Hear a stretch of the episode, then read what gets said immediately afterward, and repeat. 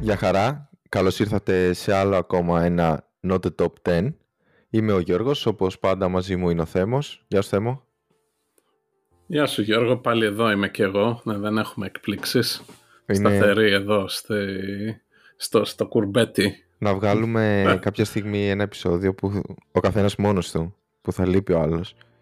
Και θα το πούμε... Α, καλά, ε, ε, ε, εκεί αν θα κοιμηθούν όλοι. Ε, έχω, έχω και ιδέα γι' αυτό. θα βγάλουμε ένα επεισόδιο, ο κα- δηλαδή δύο επεισόδια, ένα εσύ και ένα εγώ, το οποίο θα είναι ένα θέμα στο οποίο ο άλλος του το έκοψε. Δηλαδή μια ιδέα μου που δεν σου άρεσε εσένα και την έκοψες Α, ναι. Και ένα άλλο το οποίο θα κάνεις εσύ κάτι που εγώ σου είπα όχι δεν μου αρέσει. Ωραίο, μα, μ, καλή ιδέα αυτή. Ναι. Θα το Και βάλουμε θα σε- τα βγάλουμε μετά επειδή θα είμαστε τόσο βαρετοί για να κοιμούνται τα μωρά. Ε, θα το κάνω μικρό. θα το κάνω 15 λεπτό ξέρω. ναι. Τι να κάνουμε. Λοιπόν, ε, τι νέα από το βροχερό Λονδίνο έμαθα; Ναι, ας τα έχουμε πήξει εδώ στο, σ- σ- στη Βρόχα. Ε, είχα άλλο ένα πρώτο μετά την πανδημία πάλι. Και είχα το πρώτο event μεγάλο, μετά είχα το πρώτο ταξίδι επαγγελματικό. Το είχα πρώτη φορά σε ταινία σινεμά, καλή ώρα, Οκ. που λέμε για ταινίες μετά από 1,5 Φεβρουάριο του 20. Κανονικά πάω σινεμά ξέρεις, μια, μια φορά το μήνα, ίσως και δύο, ανάλογα Μμμ. στις ταινίες. Τα οποία είχαν κοπεί τώρα όλα αυτά. Πήρα το CO2 monitor που έχω, μετράει το διοξείδιο του άνθρακα για να δω αν είναι καλός ο εξαερισμός. Και, Και ήτανε. Μέσα στην αίθουσα ήταν, εντάξει είναι σχετικά μοντέρνα. Ε, Μμμ. είναι σε ένα εμπορικό κέντρο πήγα. Στο χώρο του εμπορικού κέντρου είχε γύρω στα 800 πώς τα λένε, pa- parts per million. Ε, το κανονικό είναι 4-450 που είναι έξω στην ατμόσφαιρα.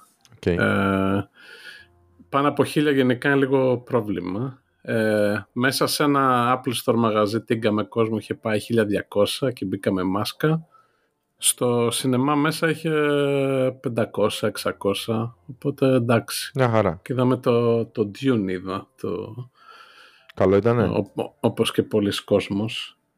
Ε, πρέ- μου άρεσε. Είχα, το, είναι από τα βιβλία... ε, Είναι στην κατηγορία που διάβασα το βιβλίο τις πρώτες 80 σελίδες, δεν μου άρεσε και το παράτησα. Οκ. Ε, οπότε το βιβλίο δεν το είχα συνεχίσει. Η ταινία νομίζω είναι πιο καλή, δεν βλέπετε. Κάποιοι Είναι τώρα αυτό του, θα έχουν του- τρελαθεί. του Villeneuve, ο οποίος έχει κάνει το Arrival και το καινούριο Blade Runner και νομίζω Ναι. με αυτή την ταινία τώρα εδραιώνεται ως ο πιο καλός sci-fi director της εποχής μας. Ναι, οκ. Το- Το Blade Runner είναι πάρα πολύ καλό. Λοιπόν, ε, να σας ενημερώσουμε ότι σήμερα ενώ θα μιλήσουμε για ταινίες οι οποίες είναι post-apocalyptic, είναι δυστοπικές, είναι αυτό που λέμε κάτι πήγε λάθος στην ανθρωπότητα. Ναι. Σήμερα για όσους το ακούνε κάποια τυχαία ημερομηνία, σήμερα που το γράφουμε εννοώ, ε, είναι η συνέλευση, η συνεδρίαση για το κλίμα στο η Γλασκόβη, όπου οι Να γράφουμε το ηγέτες- Σαββατοκύριακο του ναι, τέλειο Οκτωβρίου. Ναι, οπότε ας ελπίσουμε να πάρουν μια απόφαση που να αφήσουν τις ταινίες στην επιστημονική φαντασία και να μην βρεθεί κάποιος μελλοντικός Γιώργος και Θέμος πώς κάναμε και την πανδημία που το ζήσανε και να λένε «Α, Ναι. για να δούμε πώς το είχαν γυρίσει το Mad Max τότε». Πέσανε κοντά τώρα που δεν έχουμε νερό γιατί έχει γίνει ολόριμος. Ναι. Κάπως έτσι. Ένα πράγμα που μου αρέσει με τα podcast και τα βίντεο είναι ότι φαντάζομαι να τα ακούει ή βλέπει κάποιος μετά από 20-30 χρόνια. Ξέρεις, και να... Ξέρω, εγώ, παίζει αυτή η, η, η συνεδρία ξέρω, για το κλίμα να τη μιλάνε σε 20 χρόνια και να λένε «Α, άμα είχαν κάνει κάτι τότε» ή ίσως κάνε κάτι τότε που όντως είχε επιρροή. Είχε αντίκτυπο, ναι. Ναι. Μακάρι.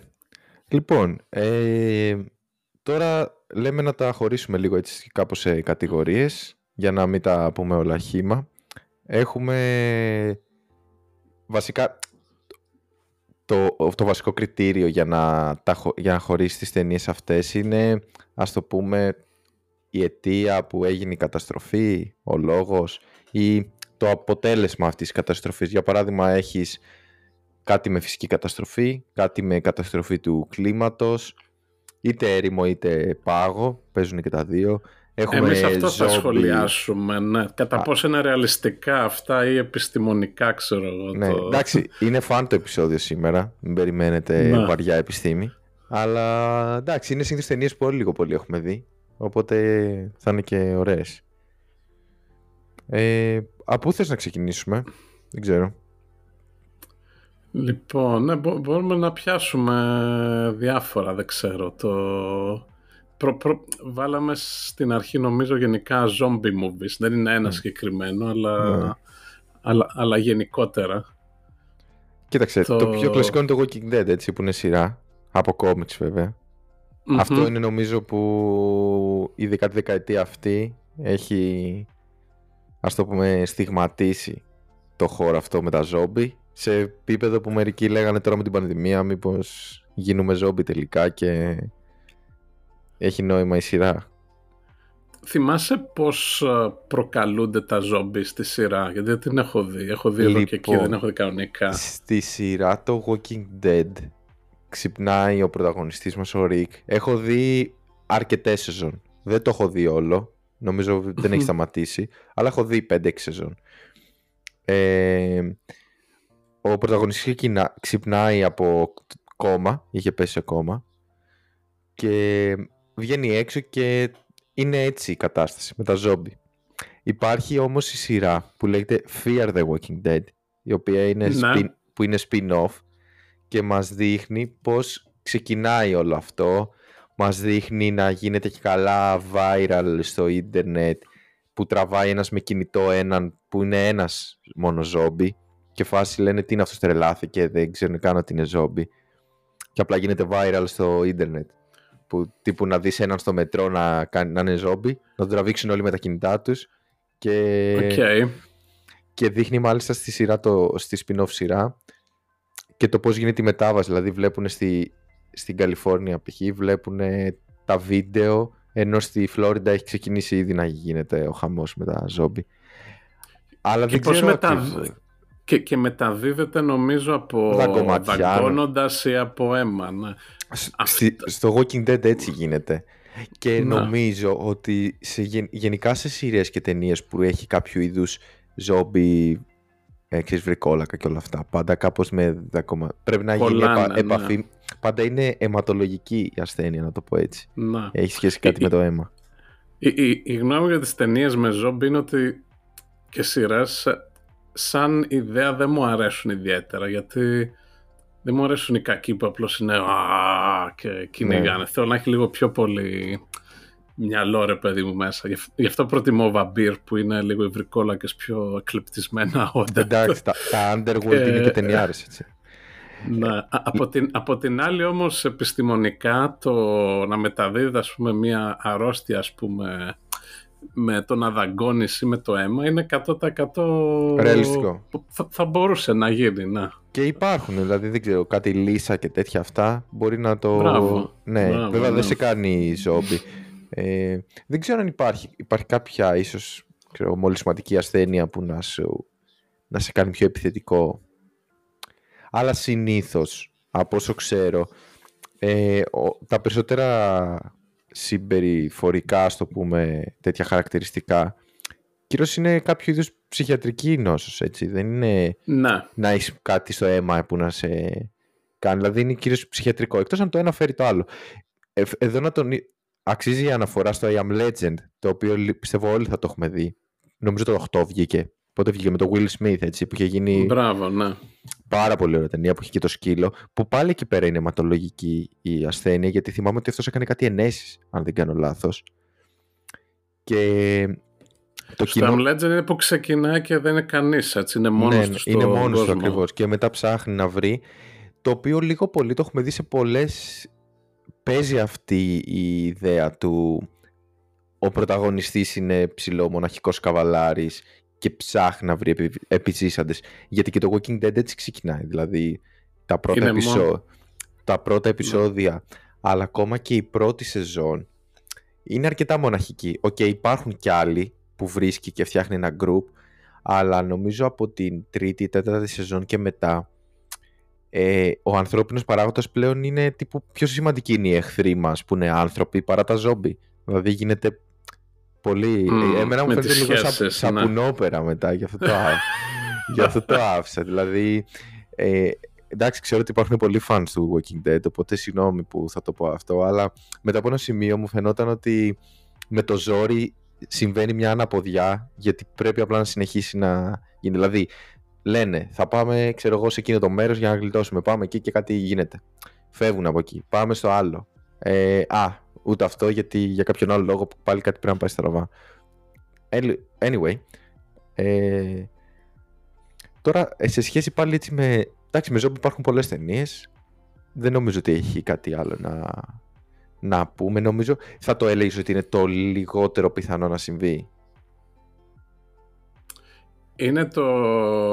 Η, αρρώστια αυτή όπως τον ζόμπι ας πούμε, ναι μου φαίνεται αρκετά απίθανο, αλλά όχι αδιανόητο, ίσως όχι με τη μορφή που δείχνει στην ταινία που να είναι ξέρω, μισοί άνθρωποι, αλλά θα, θα θεωρούσα πιθανό να υπάρχει μια αρρώστια ότι, που σε κάνει πιο επιθετικό και να θες να σκοτώνει άλλους και να μεταδίδεται από το αίμα.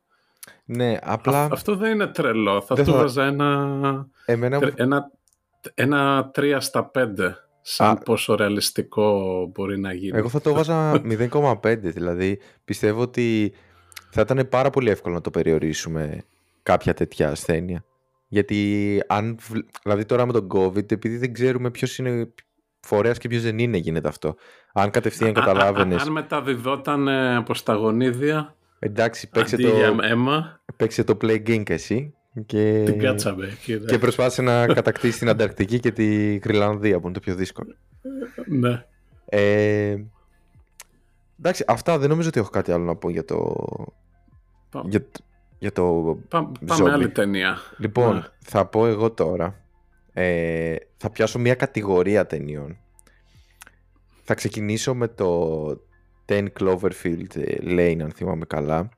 Το οποίο είναι η μεσαία ταινία από τη σειρά αυτή ταινιών. Είναι που είναι σε ένα μπάνκερ, σε ένα υπόγειο ας πούμε και δεν μπορούν να βγουν έξω. Την ταινία να τη δείτε, γι' αυτό θα τη σποϊλάρω. Πολύ καλή ταινία. Είναι, βλέπεις πρακτικά όλη η ταινία είναι τρία άτομα, οι οποίοι είναι, είναι δύο που ξυπνάνε ας πούμε από κόμμα και είναι μέσα σε ένα καταφύγιο στο υπέδαφος. Και είναι ένας και τους είπε και αρχίζει και τους λέει ότι ξέρετε κάτι, ε, έγινε μια καταστροφή, τα λέω έτσι πολύ γενικά για να μην σποιλάρω κάτι, λιποθυμήσατε και εγώ επειδή είχα φτιάξει καταφύγιο σας βρήκα, σας μάζεψα εδώ και προσπαθεί να τους χτίσει μια ιστορία που σαν να, να τους πείσει να μην προσπαθήσουν ποτέ να βγουν έξω. Το αν έχει γίνει κάτι έξω ή όχι θα το δείτε στην ταινία. Ε, δεν είναι τελείως. Ε, είναι πολύ καλή ταινία. Και, με και δεν χρειάζεται να έχεις δει τα άλλα Cloverfield της σειράς. Μόνο, μόνο, αυτός, μόνο αυτός που τα έγραψε είχε στο μυαλό του ότι αυτά συνεχίζονται. Ο κόσμος δεν mm. ήξερε καν ότι αυτά, αυτές τη σειρά ταινιών είναι. Είναι το Cloverfield Paradox, αν θυμάμαι καλά, η, η άλλη. Και πώς τη λένε την πρώτη, δεν θυμάμαι.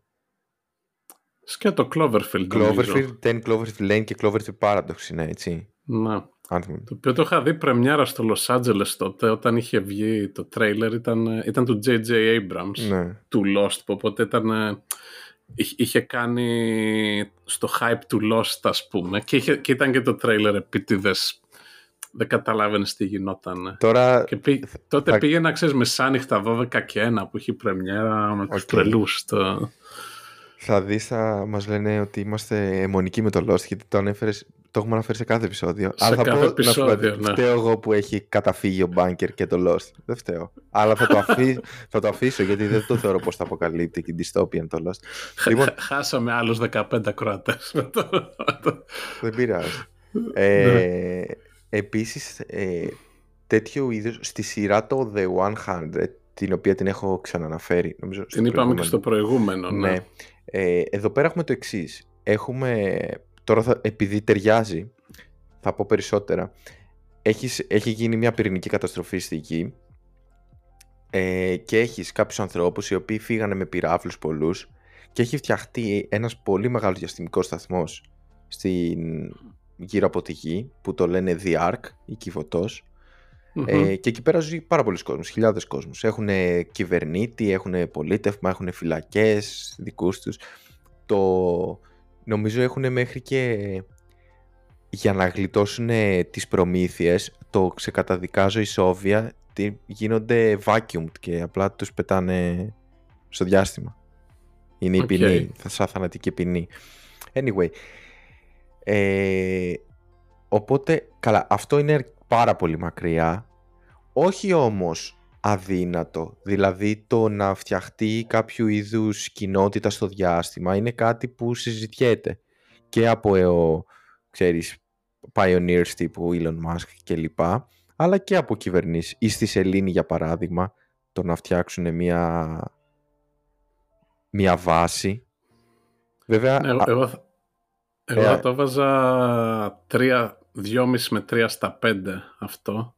Δηλαδή θεωρείς, πόσο ρεαλιστικό να γίνει. Θεωρείς ότι είναι πιο ρεαλιστικό να γίνει zombie apocalypse από το να έχουμε ένα διαστημικό σταθμό ο οποίος να χωρά χιλιάδες κόσμου και όχι πέντε; Θα σου πω. Λοιπόν, το θεωρώ ε, δεν θεωρώ σωστό ότι να γίνει διαστημικό σταθμός που να περιφέρεται. Δηλαδή, αν να φύγουμε από τη γη, έχει νόημα να πας κάπου που να έχεις κάποιο ορυκτό πλούτο, κάτι, κάποιο πράγμα δίπλα σου. Θα είναι σε κάποιο άλλο πλανήτη, αστεροειδή, έστω και χώμα να είναι και πέτρες, είναι καλύτερα να έχεις κάτι από το να μην έχεις τίποτα, να είσαι στο κενό του διαστήματος. Δεν είναι, εντάξει, ε, πιο σε... πιθανό Άρης, ξέρω εγώ. Είναι σε τροχιά όμως γύρω από τη γη, με απότερο σκοπό να ξαναγυρίσουν στη γη. Ναι. Ε, τώρα, εδώ θα κάνω ένα μικρό spoiler, αλλά εντάξει, το καταλαβαίνεις στα πρώτα πέντε λεπτά της σειράς ότι αυτό θα γίνει. Κάποια στιγμή ξαναγυρνάνε κάποιοι στη γη. Ναι. Και σε επόμενη σεζόν βρίσκουν ότι υπάρχει και ένα μπάνκερ και τελικά κάποιοι αυτά τα μείνανε χρόνια στη γη αντίστοιχα. Ναι, αυτό. Και τελικά κάποιοι μείνανε στη γη αντίστοιχα. Εδώ πέρα να πω ότι δεν είναι τόσο επιστημονική φαντασία η έννοια του μπάνκερ γιατί ήδη είχαν από τον ψυχρό πόλεμο ε, έφτιαχναν ιδιώτες καταφύγια και ναι. βλέπαμε και τώρα με την πανδημία και με τότε με το 2012 που ε, γνωρίζουμε όλοι ότι πάνε οι πλούσιοι και παίρνουν στη Νέα Ζηλανδία έτσι. Ε, στη Νέα Ζηλανδία παίρνουν bankers. Ναι, γιατί έχουν βρει ότι θα είναι το πιο δύσκολο μέρος να κατακτηθεί από κάποιο ιό ή από κάτι... Α, επειδή είναι και νησί, ξέρω, και είναι, είναι και σχετικά οργανωμένη ίσως. Είναι οργανωμένη, okay. είναι άρεοκατοικημένη, έχει πολλά πρόβατα επίσης, φαντάζομαι, για να μπορούν να τρώνε προβατίνα, ξέρω. Μάλιστα. ε, οπότε τα bunkers δεν είναι επιστημονική φαντασία. Και έχουμε και το μεγάλο αυτό που είναι στη, στη κάπου στην Νορβηγία, νομίζω, που έχουν τους καρπούς από τα δέντρα από τα φυτά της Ναι, που, που, είναι για να διατηρηθείς ε, και, mm. και με πυρηνικό όλεθρο, ας πούμε, να διατηρηθεί αυτό. Να είναι, νομίζω, πάνω από τον Αρκτικό. Είναι σε ένα νησί ναι. της Νορβηγίας. Σβάλμπαρτ, κάτι Οπότε, τώρα, το κατα... καταστροφή η οποία για να την αντιμετωπίσουμε θα χρειαστεί κάποιο είδους καταφύγιο, νομίζω αυτό χωράει ένα 4 στα 5, έτσι, εμείς πω και 4,5. Άνετα, ναι. ναι. οτιδήποτε να γίνει που να απειλείται ναι. η υγεία, ας πούμε, εξαφάνιση, να το να πας σε ένα καταφύγιο πιο εύκολο να πας στο διάστημα. σίγουρα. Και εσύ να πω ότι το να τύπου πυρηνική καταστροφή κλπ.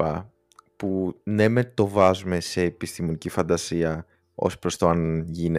Μάλλον το να γίνει δεν είναι επιστημονική φαντασία. Γιατί σε αντίθεση με τα προηγούμενα που αναφέραμε, στη, σε αυτά τα μέσα υπάρχουν. Δηλαδή τα πυρηνικά υπάρχουν ήδη. Δεν είναι ότι για τα ζόμπι δεν ξέρουμε αν υπάρχει ιός για να μας κάνει ζόμπι, αλλά πυρηνικά υπάρχουν. Οπότε θέμα απόφασης είναι ότι ακόμα δεν έχουμε αποφασίσει να αυτοκαταστραφούμε. Αγιά σου. Ε, αυτά με τα τύπου καταφύγια κλπ. Οπότε εντάξει, νομίζω αυτά μέχρι τώρα, τα καταφύγια είναι μέχρι τώρα το πιο αληθοφανές. Ναι. Γιατί συμφωνούμε. Και να καθαρίζουν τον αέρα και ε, πολλά που είναι, πώς το λένε, ε, sustainable, ας το πούμε, ότι μπορείς να ναι. καλλιεργείς μέσα σπόρους και τέτοια Ε, αυτά, σου δίνω πάσα, δεν ξέρω, διάλεξε...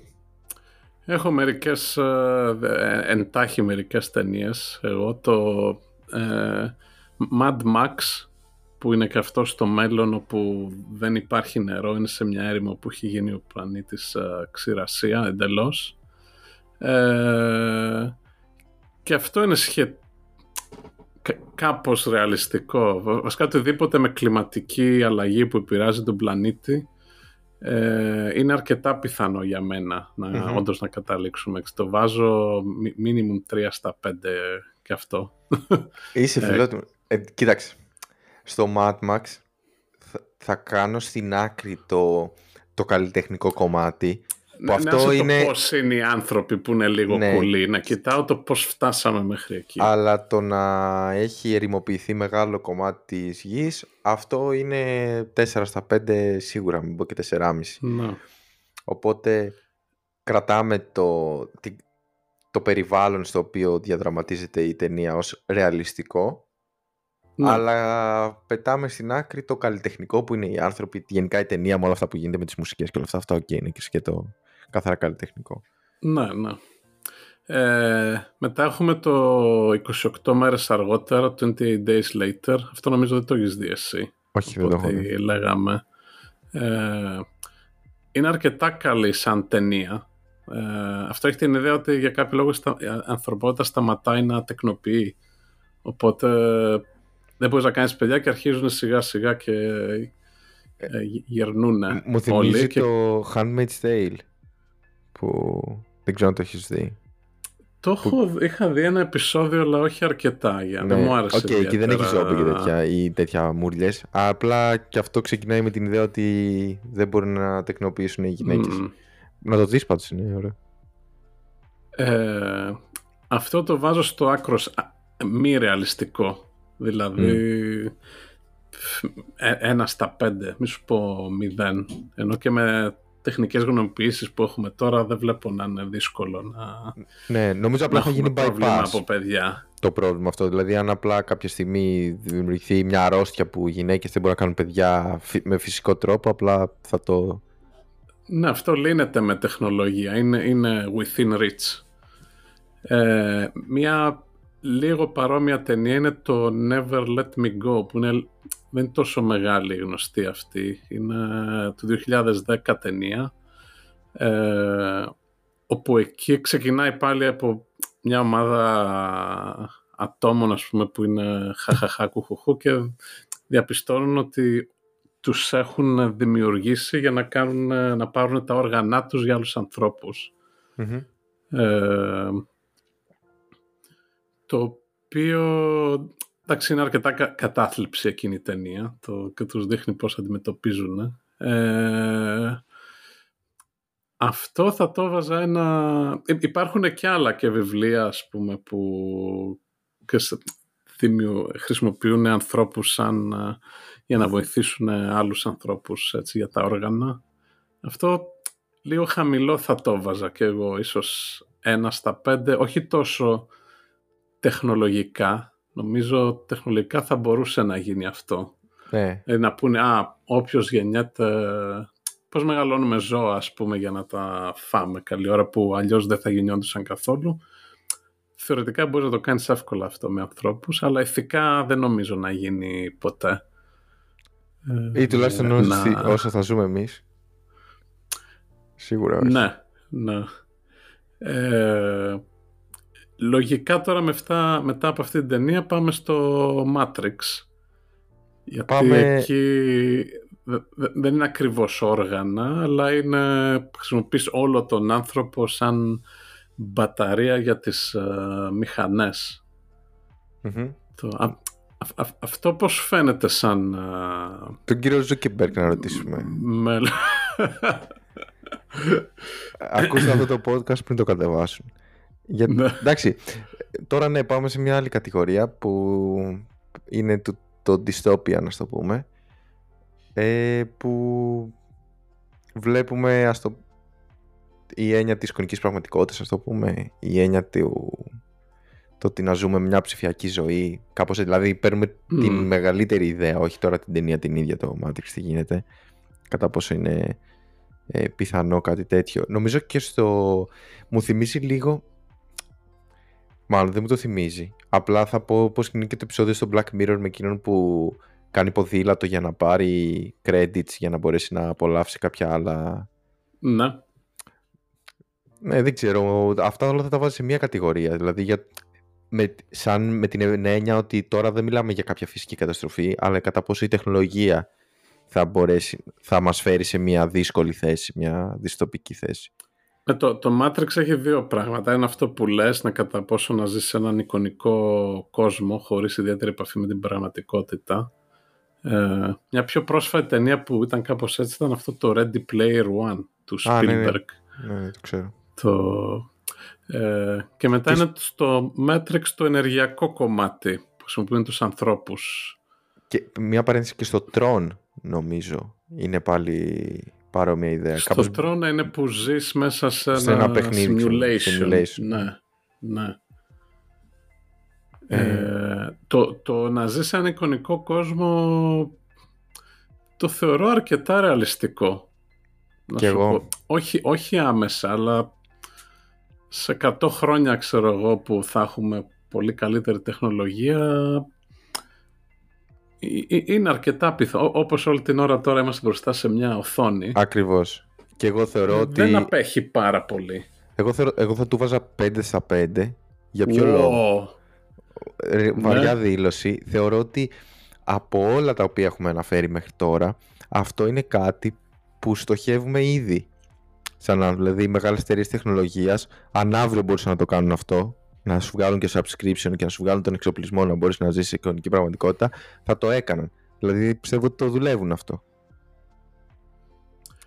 Εγώ δεν το βάζω. Δεν, δεν έχω πιστεί ακόμα ότι. Το δουλεύουν σίγουρα, αλλά μπορεί να είναι κάπως σαν τις 3D τηλεοράσεις, ότι είναι το το, το σμπρώχνουν πολύ και είναι λίγο σαν gimmick, αλλά όχι κάτι που θα το κάνεις σε μόνιμη Τώρα όχι. Ε, βάση. Ναι, αλλά αν μετά από 50 χρόνια, 100 χρόνια, όταν θα είσαι σπίτι σου, μετά τη δουλειά σου, γιατί να μην μπορείς να κάνεις μια βόλτα στο Παρίσι μέσω εικονικής πραγματικότητας, το ναι. πούμε. Το θέμα είναι κατά πόσο θα το κάνεις στο μεγαλύτερο κομμάτι της μέρας σου. Ε, δηλαδή το ένα θα, θα φέρει το άλλο. 8 γιατί, ώρες εκεί. Γιατί αν π.χ.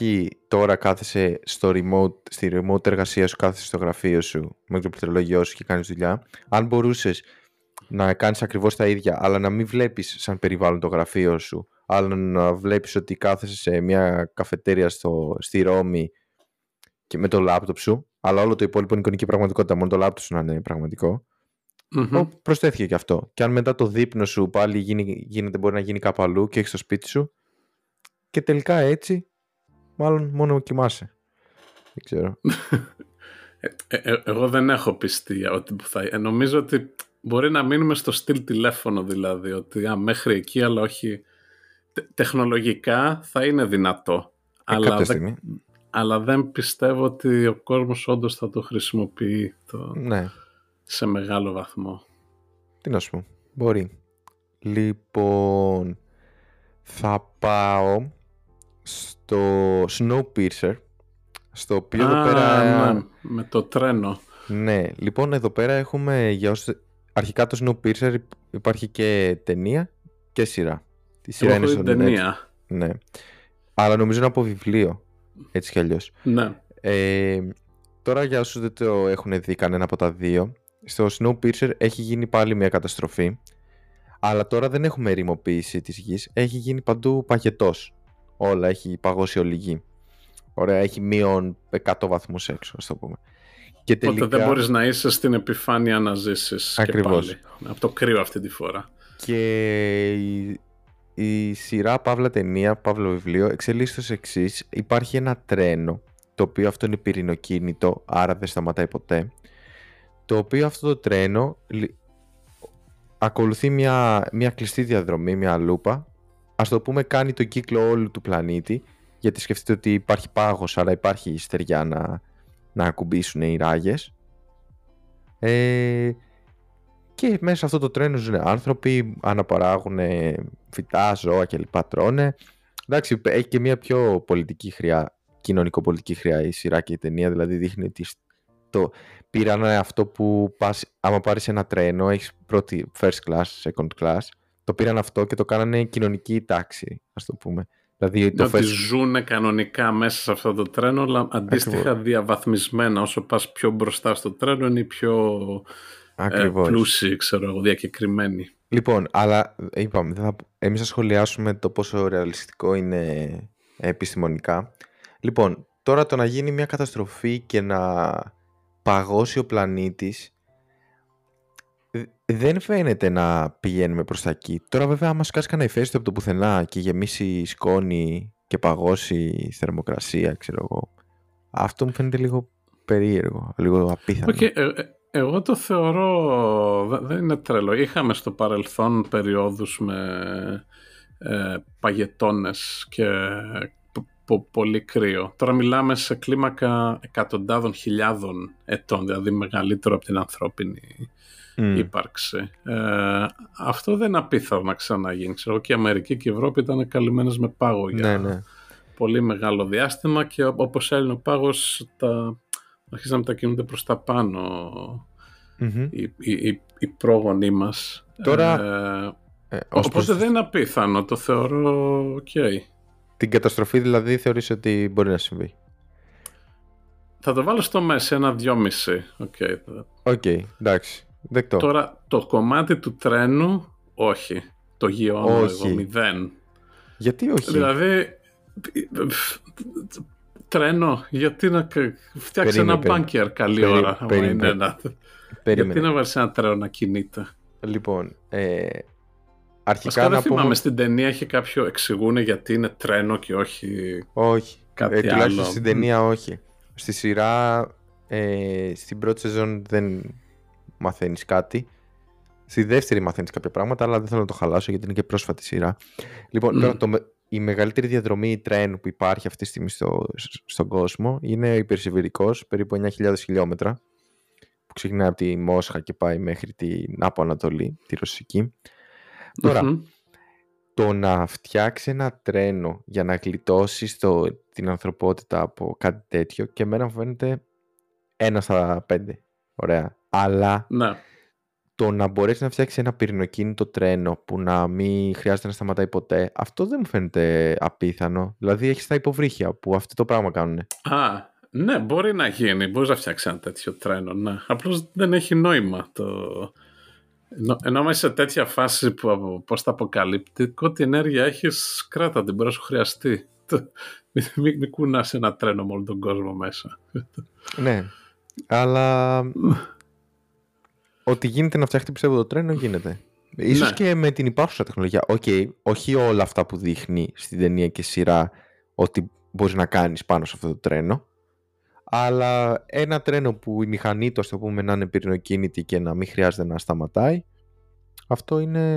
Ε, ναι, υπάρχουν ξέρω. υποβρύχια, όπως είπες. Αεροπλανοφόρα είναι και αυτά πυρηνοκίνητα βασικά. Ναι ε, διαστημόπλια σε άλλους πλανήτες εξερευνητικά και αυτά είναι πυρηνοκίνητα.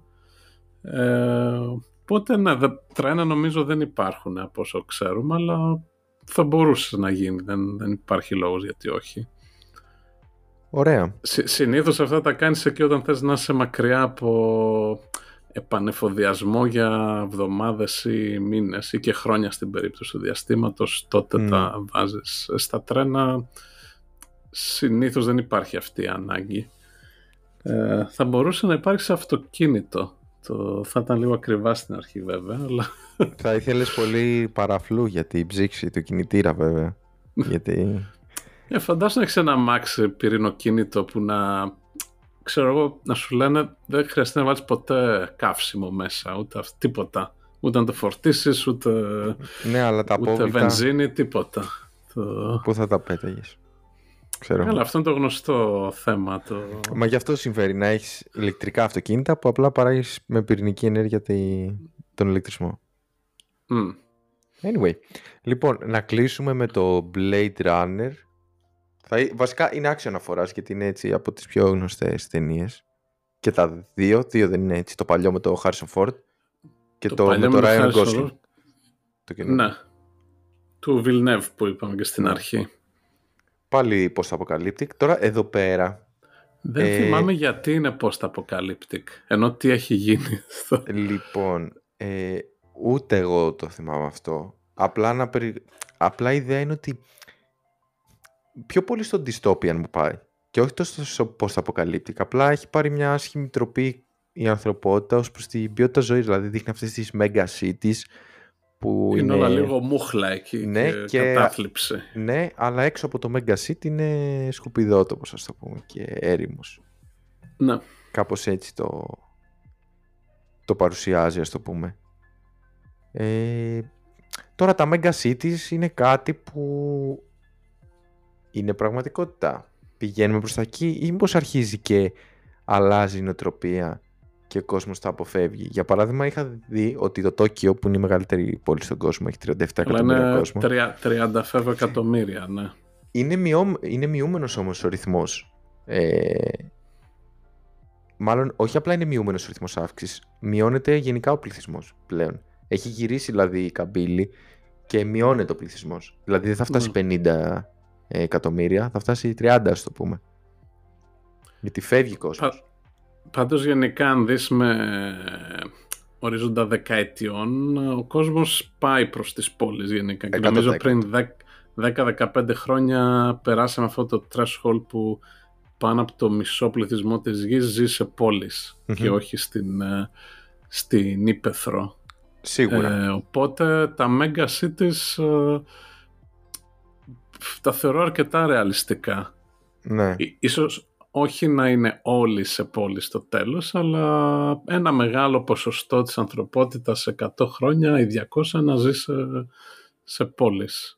Σε τόσο έτσι Τώρα μεγάλο. πέρα μην είναι τόσο χάλια όπως το, Ναι. στο Blade Runner, αλλά... Δεν ξέρω, εσύ που είσαι κάτι φωτογραφίες μερικές φορές από το Hong Kong βλέπουμε που είναι έτσι με πάρα πολλά πολυκατοικίες εκεί ο ένας πάνω στον άλλον και Ε, επειδή έχω πάει στο Hong Kong, ε, όντως έχει μερικά κομμάτια που είναι έτσι, το οποίο είναι αρκετά εντυπωσιακό. Ε, αλλά δεν είναι η, δεν είναι το Blade η Runner. πλειοψηφία. Ε, Είναι σαν να πας στην Αθήνα και να στέλνεις φωτογραφίες από την Πλάκα, ας πούμε, και την Ακρόπολη. Οκ. Ναι, υπάρχει αυτό, αλλά δεν, Δεν είναι όλη όλη η η πόλη. υπόλοιπη Αθήνα είναι πολύ... έχει και άλλα πράγματα. Ναι, ναι, οκ. Αλλά όντως υπάρχουν αυτές οι πολυκατοικίες, ναι, είναι... σ- ε, ε, αξίζει να τις δεις κανείς μια φορά. Μμμ. Οκ. Ε, λοιπόν, να το κάνουμε έτσι ένα, μια ανακεφαλαίωση ή να πούμε τι Ναι, και- πιστεύουμε ότι ήταν το πιο... Ή- ήθελα να κλείσουμε αν έκανες εσύ ταινία εμείς. ε, Α, πολύ ωραίο. ποιο, ποιο, θα, ποιο θα ήταν ένα ρεαλιστικό σενάριο για, για post-apocalyptic. Ντα- Εντάξει, αυτά τα... Όλες τις ταινίες γενικότερα είναι... Υπάρχει πρόβλημα στο μέλλον. Ξέρεις, δεν- Οκ. Δεν κάνεις Ε, καλή ναι. ταινία, όλα είναι καλά. Ε, Αλλά εννοείται. ας θεωρήσουμε ότι το μέλλον όντως θα είναι ε, δύσκολο, ας πούμε. Τι, τι θα έχει γίνει ρεαλιστικά με βάση όσα ξέρουμε τώρα; Θα έβαζα σίγουρα κάτι σχέση με κλιματική αλλαγή, δηλαδή ερημοποίηση, Μμμ. αλλά μπορεί να έβαζα μέσα και mega cities. Τώρα θα το κάνω pot pourri έτσι, θα βάλω μέσα απ' όλα. Και θα έβαζα ότι υπάρχει και όλο αυτό το η εικονική πραγματικότητα γιατί υποτίθεται είναι τόσο άθλια η κατάσταση και η ζωή οπότε δεν έχεις κάτι να απολαύσεις στο, στην καθημερινότητα οπότε η μόνη σου διέξοδος ας το πούμε είναι η εικονική πραγματικότητα Ναι. ε, που λοιπόν θα στο 100 αν θυμάμαι καλά ε, μας δείχνει κάποιες σκηνές στην αρχή που είναι στο διαστημικό σταθμό και η δασκάλα, ας το πούμε, γιατί υποτίθεται ζουν πολλές γενιές εκεί πέρα. Στα, στο σχολείο δείχνει στα παιδάκια ότι α, ε, υπήρχαν ζωάκια στη γη, ε, φυτά, που δεν υπάρχουν Μμμ. ε, αυτά, ξέρω. Οπότε θα μπορούσες να βλέπεις πράγματα που, που δεν θα υπάρχουν πια λόγω της καταστροφής του κλίματος. Ε, και Μάλιστα. θα τα βλέπεις μέσω εικονικής πραγματικότητας. Αυτό. Μπορεί και κάποιος Οκ. πόλεμος για τα resources, ξέρω. Δηλαδή αυτό το βάζεις 5 στα 5. Άμα έχει μια ταινία τέτοιου στυλ θα Κλιματική το... αλλαγή, ερημοποίηση και μετά ίσως κάποιος ή θα το πήγαινε σε πόλεμο για να είναι πιο blockbuster, ξέρω εγώ, με εφέ και τέτοια. Ή θα του έβαζα έτσι με εικονική πραγματικότητα ως διέξοδο από την πραγματικότητα που να είναι έτσι α, ε, τύπου πιο, πιο ποιοτική να το πω έτσι, αν επιτρέπεται. OK. Okay. Εγώ θα έβαζα... Έχω, έχω δύο επιλογές. Η πρώτη, ναι, θα έβαζα την κάτι με κλιματική αλλαγή, αλλά όχι στο υπερθετικό βαθμό που δείχνουν στις ταινίες. Δηλαδή δεν νομίζω ότι θα, δεν θα μπορείς να ζεις στην επιφάνεια της γης και θα πρέπει να πάμε σε bunkers. Νομίζω απλώς θα είναι δύσκολα, με πιο πολύ ζέστη, ίσως λιγότερα φυτά και ζώα, αλλά θα κυκλοφορούμε ψιλοκανονικά με μεγαλύτερη προστασία. Δεν νομίζω ότι θα... Ε, ή μπορεί να έχουν τύχει οι πόλεις για να μην... Ε, που υψώνονται τα νερά ε, για να προστατευτούν. Ε, εγώ αυτό που βάζω τα λεφτά μου όμως σαν πιο πιθανό είναι ένα άλλο. Είναι στο γενετικό κομμάτι.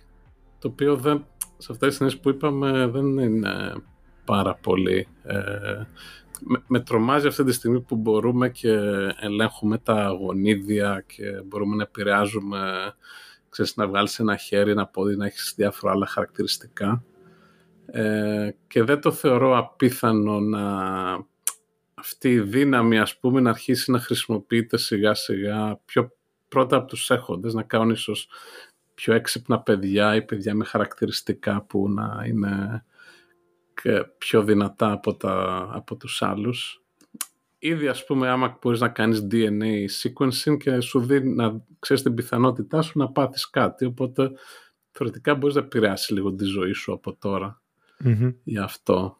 Ε, οπότε το βλέπω πιθανό ξέρω, σε 500 χρόνια να έχουμε μια κοινωνία αρκετά διαβαθμισμένη ως προς το πόσο έχει κάποιος πρόσβαση στο γενετικό υλικό να σχεδιάσει το γονιδίωμα και να δημιουργήσει ας πούμε μια ε, σούπερ ε, φατρία ανθρώπων. Ναι. ναι. Εντάξει, μου, μου φέρνει όμως και λίγο ότι μπορεί να γίνει και μια ενοποίηση με τις μηχανές, δηλαδή να έχεις πολλά μηχανικά μέρη περισσότερα. Δηλαδή, mm. δεν ξέρεις αυτό το fork, το πούμε, το που θα πάει. Θα πάει προς το να φτιάχνεις πιο τέλειο άνθρωπο ή απλά να διορθώνεις πολλά από τα ελαττώματα του και τις αδυναμίες του μέσω μηχανικών μερών. Αλλά ας το αφήσουμε εδώ αυτό και ναι, ναι. μπορούμε να το συζητήσουμε σε επόμενο επεισόδιο την επόμενη εβδομάδα. Π.χ. να πούμε για ταινίες και σειρές με γενετική τροποποίηση και ναι, τέτοια αυτό, πράγματα. Αυτό θα είναι το θέμα της επόμενης εβδομάδας, το οποίο ήταν και επιλογή του, του διαγωνισμού από την προηγούμενη σοζόν, που είχαμε πάλι ε, ένα puzzle με, τα post, με τις εικόνες στα, ε, το πόστερ σε κάθε επεισόδιο και ο φίλος μας ο Θοδωρής ε, το βρήκε σωστά, είχαμε το όνομα πάλι του, του Αρίσταρχου ε, και μιλήσαμε μαζί του και πρότεινε σαν ένα θέμα μεταξύ άλλων αυτό με, με τα γενετικά στυλ ταινίες τύπου Γκάτακα. Ε, οπότε για να τον τιμήσουμε και για να και για μας να ασχοληθούμε την επόμενη εβδομάδα θα πούμε για τέτοιου τύπου τι, τι, πόσο ρεαλιστικό είναι αυτό και ταινίες που επηρεάζουν το γονιδίωμα του ανθρώπου κτλ. Ωραία. Λοιπόν, ε, το κλείνουμε κάπου εδώ. Ευχαριστούμε που μας ακούσατε. Μπορείτε να μας στείλετε στο Twitter ή στο Instagram κάποιο σχόλιο. Ε, τα λέμε την επόμενη εβδομάδα. Έγινε, ναι. Σταθερά. Αντίο. Γεια σου Γιώργο. Γεια.